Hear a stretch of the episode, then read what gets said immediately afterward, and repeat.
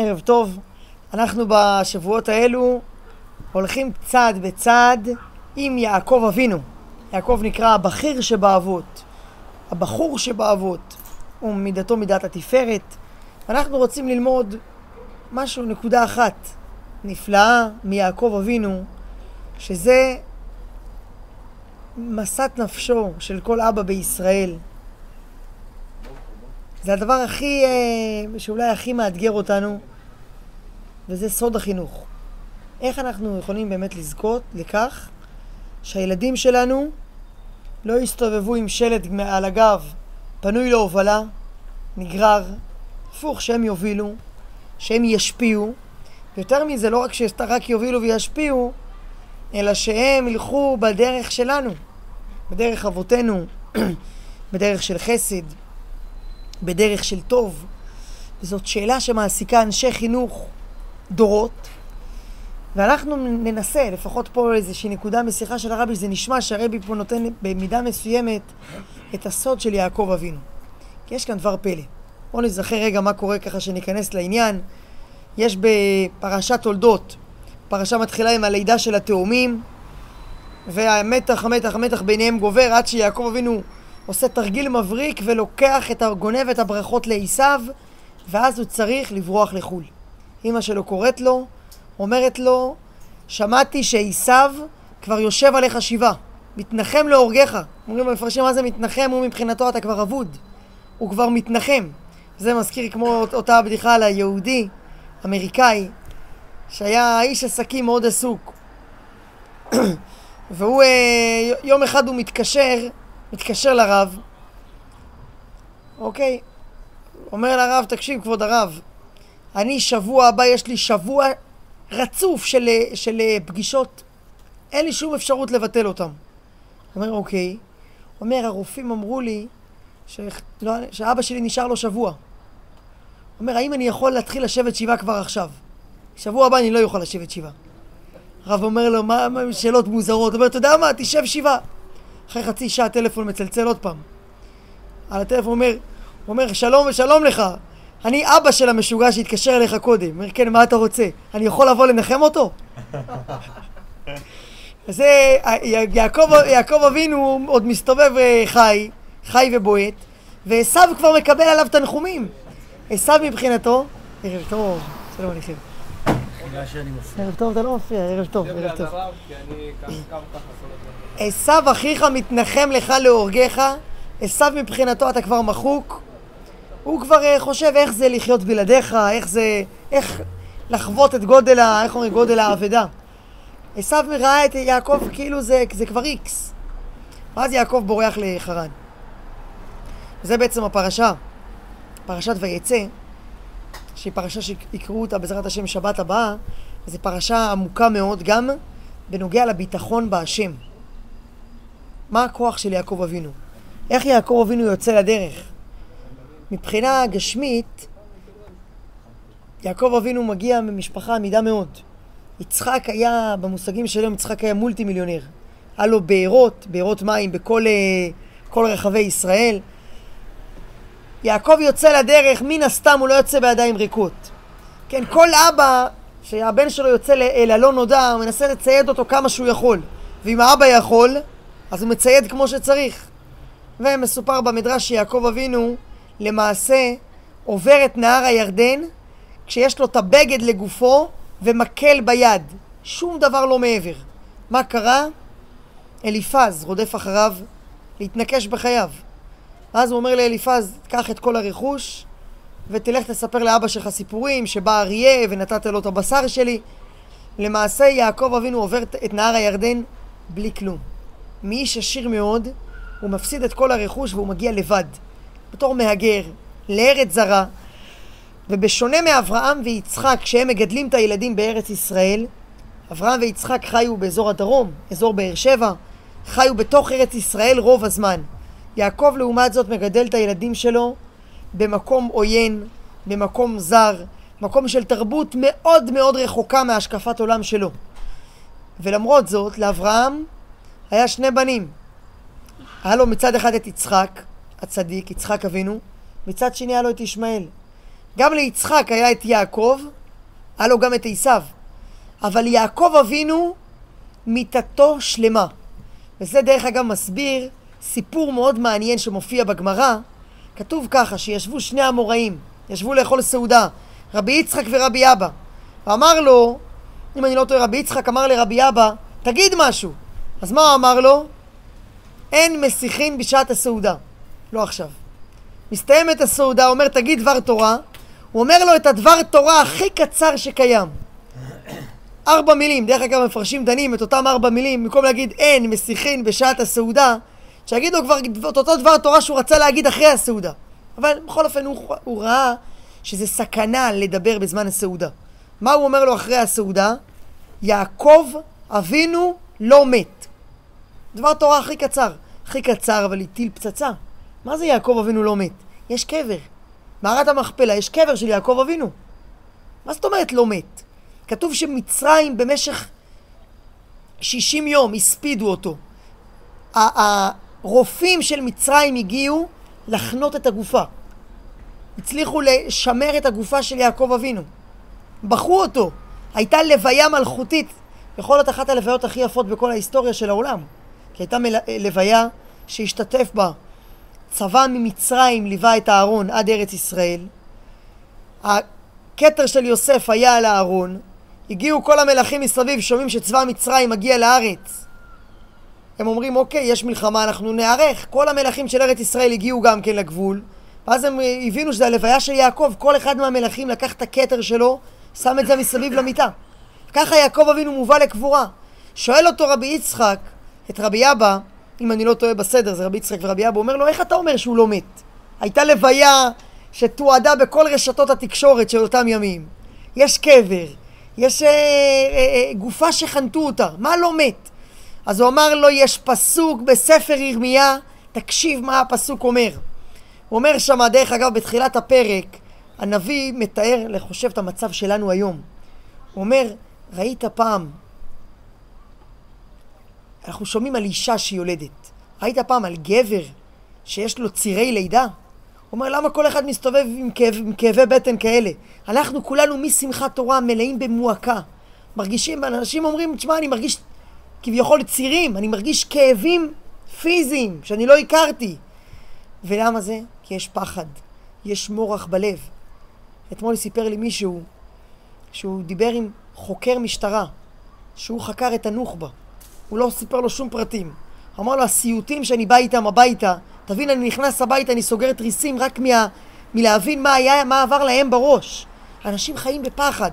אומר הנביא, ואתה אל תירא עבדי יעקב ואל תחת ישראל. אומר עם ישראל, למה אתם מפחדים?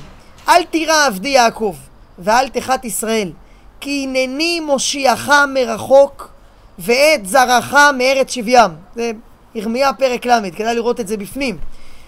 מה זה אומר כי הנני מושיעך מרחוק ואת זרעך מארץ שבים? זרעך זה בניו של אברהם, של יעקב אבינו, זה כולנו. אבל הנני מושיעך מרחוק וגם את זרעך. זאת אומרת, גם הוא וגם זרעו זוכים לגאולה. עם ישראל בגלות יזכו להיגאל. איפה יעקב אבינו? פה אתה רואה שיעקב אבינו, שהוא נקרא ישראל סבא, נמצא איתנו בגלות. יעקב אבינו לא מת. כמו שזרעו ניגל במצב של גאולה, וזוכה לגאולה כשהוא חי, מה זרעו בחיים? אף הוא בחיים. עדיין זה מילים תמוהות. אז אמר, אתה, אתה יכול לחזור על זה כמו מנטרה, להגיד, יעקב אבינו לא מת, הוא חי, זה הכל היה דמיון, אבל מה זאת אומרת לא מת? כתוב בתורה, ויגבה. הוא אומר, אם תסתכל בתורה, לא כתוב וימות. אצל אברהם ויצחק כתוב ויגבה, וימות ויאסף אל עמיו. אצל יעקב אבינו כתוב ויגבה, לא כתוב וימות. הוא אומר, בסדר, אבל מה אתה מתכוון לא מת? כאן יש פה בעצם נקודה עמוקה מאוד. החיים של יעקב אבינו הם נצחיים בזכות זרעו, בזכות הבנים שלו. בזה שהבנים שלו חיים, זה נחשב שהוא בעצמו עדיין חי. אבל מה זאת אומרת שהבנים שלו עדיין חיים? זה הסוד של החינוך של יעקב אבינו. יעקב אבינו מגדל, כמו שאמרנו, את 12 הילדים בתוך מקום שזה נקרא חרן. חרן זה חרון אף של עולם, מקום שמכעיס את בורא עולם. מקום שכל אנשי המקום הולכים הפוך לגמרי מדעת התורה, מרוח התורה.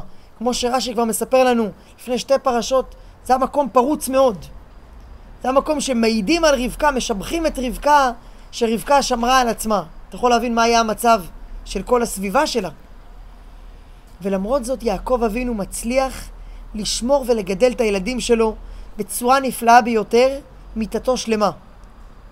יעקב אבינו לפני שהוא נפטר, הוא פונה לבנים שלו, וזה הגיע לנו הפסוק שזה הסיסמה הכי חשובה של עם ישראל, שזה המילים שאנחנו אומרים בוקר וערב, שמע ישראל, השם אלוקינו, השם אחד. מי אומר את המילים האלו? זה היה התשובה של עם ישראל ליעקב, רגעים לפני שהוא נפטר. שואל אותם יעקב אבינו, האם יש פה מישהו שהושפע מהתרבות מסביב? יש כאן מישהו שאולי יש בו שורש פורה ראש ולענה? אולי יש מישהו שמבחוץ הוא עדיין נראה משלנו, אבל בתוך הלב שלו הוא מאמין בעבודת אלילים? שיקום ויגיד.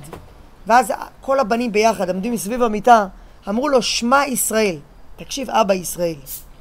השם אלוקינו, השם אחד. כתוב שאז יעקב אבינו הרים את העיניים למעלה ואמר תודה רבה לך השם. ברוך שם כבוד מלכותו לעולם ועד. זה מילים שיעקב אמר בתור תודה רבה להשם. הוא אומר אני מודה לך השם שכל הבנים שלי הולכים בדרך שלי. אבל כאן נשאלת השאלה איך הוא, איך הוא זכה לזה. מה הוא זכה לדבר כזה שאברהם ויצחק לא זכו?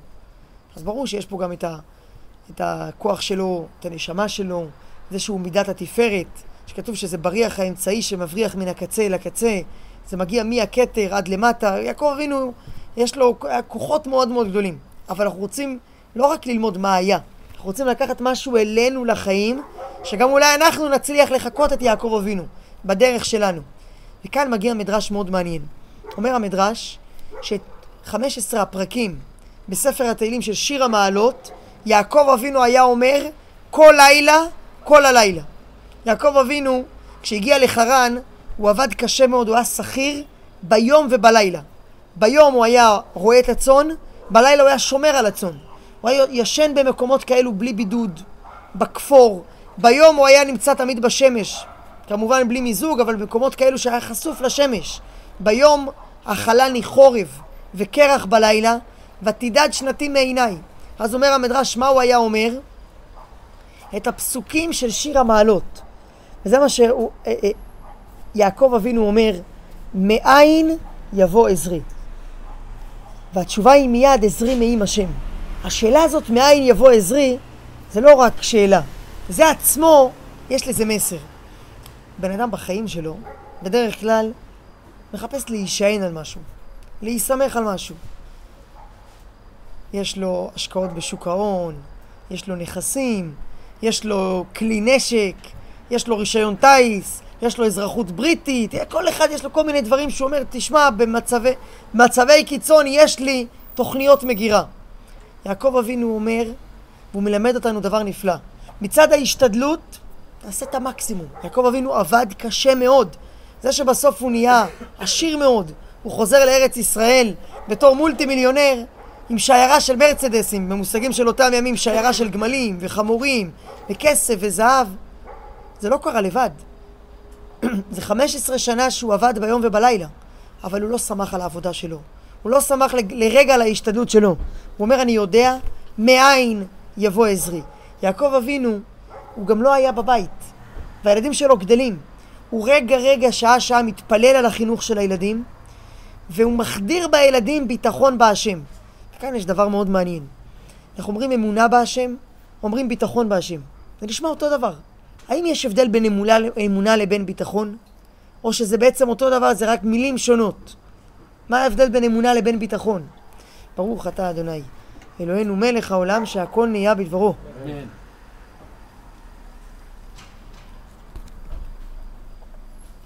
רבי מסביר שביטחון בהשם זה עבודה מאוד קשה. כי אמונה קיימת אצל כל יהודי. יהודי הוא מאמין. אתה יכול להיות מאמין, ויחד עם זה להיות לחוץ, להיות בחרדות, לעשות uh, הרבה טעויות, לנסות לסמוך על כל מיני דבר, הבטחות שאנשים הבטיחו לך, לסמוך על דברים שחשבת שיעזרו לך ברגע האמת. אנחנו בשמחת תורה גילינו שכל הדברים ששמחנו עליהם, הכל התפרק ברגע אחד. זה, זה כואב, אבל יש פה גם משהו חיובי, תשתחרר מכל הדברים שאתה סומך עליהם. תבין שהיחיד שבאמת יכול לשמור עלינו, להגן עלינו, זה רק בורא עולם. בורא עולם איתנו. וזה מה שיעקב אבינו החדיר בילדים שלו. יעקב אבינו אמר להם, תדעו לכם, איפה שאתם הולכים בחרן, תזכרו דבר אחד, מאין יבוא עזרי. העין, הכל פה זה אפס, עין ואפס. אין שום דבר שיכול לעזור לך. לא קשרים דיפלומטיים עם uh, ממשלת חרן, ולא uh, קשרים עם השכנים, לא כישורי מסחר, לא נכסים ששמרת לעצר, זה לא יעזור לנו באמת. מה כן יעזור? עזרי מעם השם, להרים את העיניים למעלה ולהתפלל. ולתפילות יש כוח. יעקב אבינו פשוט יום יום, שעה שעה מתפלל על, על הילדים. והוא הולך ומגדל אותם בדרך התורה. הרבה מאוד אנשים מרגישים היום שהחיבור שלנו, החיבור שלנו כיהודים, זה הדבר היחיד שיכול להישאר. ואנשים רוצים לחזור לשם. היה נער, בר מצווה, שקיבל תפילין מסבא שלו, שבעצמו היה ניצול שואה. והנער הזה הוא נכד לסבא שהוא הניצול היחיד מכל המשפחה שנספתה בשואה, נרצחה בשואה. והנער הזה בן למשפחה בקיבוץ בארי, משפחה שגם כן כמעט כולה נרצחה ביום הנורא ההוא. הנער הזה התקשר לזקה, מה הוא מבקש מהם? אני רוצה את התפילין. זה התפרסם, הם נסעו לתוך הבית השרוף והצליחו לאתר את התפילין ואת התפילין האלה הביאו אליו. קודם כל הסיפור הזה זה שובר את הלב, להבין אה, שפשוט הגענו פה למקום הנמוך ביותר, אבל יש פה גם את התקווה. אתה רואה שיהודי לא מוכן להתנתק. יהודי מבין שמה שנותן לנו קיום ואחיזה בארץ ישראל, יותר מהקלצ'ניקוב והרימוני, והרימונים, זה הטלית והסידור והתפילין. את ההשתדלות צריך לעשות, צריך לעשות בצורה מקסימלית. אנשים שקיבלו צו שמונה, עלו על מדים ונסעו. יש חסידי חב"ד בארצות הברית, שהמשפחה שלהם בארצות הברית. ובאמצע שמחת תורה, ברגע שהתקבל הצו והייתה את האפשרות הראשונה, לקחו טיסות ובאו לארץ, עלו על מדים, הלכו ליחידות. כי לא חוכמה רק להגיד אני אתפלל אם יש לך תפקיד ביטחוני, אבל ככל שיש לך אפשרות לנצל את הזמן גם למשהו רוחני, אתה צריך לדעת שזה הנשק האמיתי שלנו. והיום ראינו את זה. שאפילו באולפנים שלא אהבו לשדר דברים כאלה, באו ואמרו, מה המצרך הכי חשוב לחיילים? ציצית. איפה ראינו דבר כזה? היה מחסור, יש לי חבר שהוא אחד המשווקים הגדולים בארץ של ציציות. ביום של תחילת המלחמה היה לו מלאי של 18 אלף ציציות. הוא אמר לנו, תוך יומיים נגמר הכל. חשבו מה לעשות, בסוף מישהו המציא פטנט, לקחו גופיות כאלו, גופיות ירוקות, הושיבו אנשים בבית שמש, בבני ברק, אנשים חרדים שמעולם לא נגעו במדים, והם אלה שבאו, גזרו את הציציות, ישבו יומם ולילה בהתנדבות, לקשור ציציות בשביל לתת את זה לחיילים, לתת את זה מכל הלב. הרגישו שהנשק האמיתי שלנו זה הגנה אלוקית. יש כטמ"מים וכטמ"בים וכל מיני אה, אה, אה, אמצעי זיהוי, זה טוב ויפה, אתה לא יכול לסמוך לזה. מה שבאמת נותן לנו את ההגנה זה בורא עולם, ובורא עולם לא עוזב אותנו אפילו לרגע. ואנחנו זוכים בעזרת השם בזכות הביטחון שאנחנו נזכה לראות עין בעין בגאולה. כמו שהרבי הבטיח שהגאולה קרובה מאוד. הדור שלנו זה הדור של הגאולה. לפי כל הסימנים, אנחנו נזכה להיות אלה שנקבל את פני משיח צדקנו. וזה גם כן נאמר בנוגע, בנוגע ליעקב אבינו. כתוב שיעקב שיה, אבינו כבר רואה את הגאולה בעיניים. יעקב אבינו פונה לעשיו. בסוף הסיבוב הרי הוא יוצא מבית חר... לבן, הוא מגיע בחזרה לארץ ישראל. מה הוא אומר לעשיו? ויהי לי שור וחמור. שור זה יוסף. כתוב בכור, אה, אה, בכור שורו הדר לו וקרני ראם קרניו. הברכה של יוסף זה שיוסף הוא כמו שור. מי זה חמור? חמור זה רומז למלך המשיח. מלך המשיח, אני ורוכב על חמור. אתה יודע, כששמעתי את זה פעם ראשונה, אמרתי, ככה כתוב במדרש, והחמור זה מלך המשיח. לי, לא הגזימו? חמור זה משיח? אני במקום המשיח הייתי נעלב. מה זה חמור זה המשיח? זה החמור של המשיח, לא שהחמור זה המשיח. אומרים לך פה מה הדרך להגיע לגאולה. המשיח רותם את החמור. אתה יודע, יש כאלה, הם מסתכלים על כל הטכנולוגיה ואומרים, וואלה, שיבוא היום, שהקדוש ברוך הוא ישבית את האינטרנט מכל העולם, שיחזיר אותנו לימי האבן. לא, לא. אומר הרבי, הדרך היא אני ורוכב על החמור. כל הטכנולוגיה שיש היום זה הרבה חומר, אבל המטרה היא לא לחתוך את החומר, לא לשבור את החומר, לא להשמיד את החומר. המטרה היא רק לרתום את החומר. קח את החומר, תרתום אותו לקדושה. היום האפשרות להפיץ שיעורי תורה דרך הרשתות זה דבר שלא היה כמותו. דורות קודמים, בן אדם היה מוסר שיעור, השיעור תורה הכי גדול היה יכול להיות שיעור תורה שמשתתפים בו ארבעת אלפים אנשים. גם, איפה יש בית כנסת שמכיל ארבעת אלפים מקומות ישיבה? היום יש שיעור, שיעור, שיעורי תורה קבועים. אתה רואה שמרצה מעלה שיעור תורה, 35 אלף אנשים ישבו ושמעו את השיעור תורה. זה משהו שלא היה מאז, מאז מתן תורה, לא היה דבר כזה. שיעור תורה טוב יכול להגיע גם ל-600 אלף צפיות. זאת אומרת, כמו מעמד הר סיני. עם... וזה לא מדובר רק על רבנים גדולים. יש עכשיו משהו ש... שבאו ופעלו, שאתגר המטבע, אפשר לחפש את זה גם כן, לתת צדקה, לתת, לבקש מאוד מישהו שיעשה את זה. בעזרת השם גדולה צדקה שמקרבת את הגאולה, זוכרים תקף ומיד לגאולה האמיתית והשלמה. חזקים וברוכים.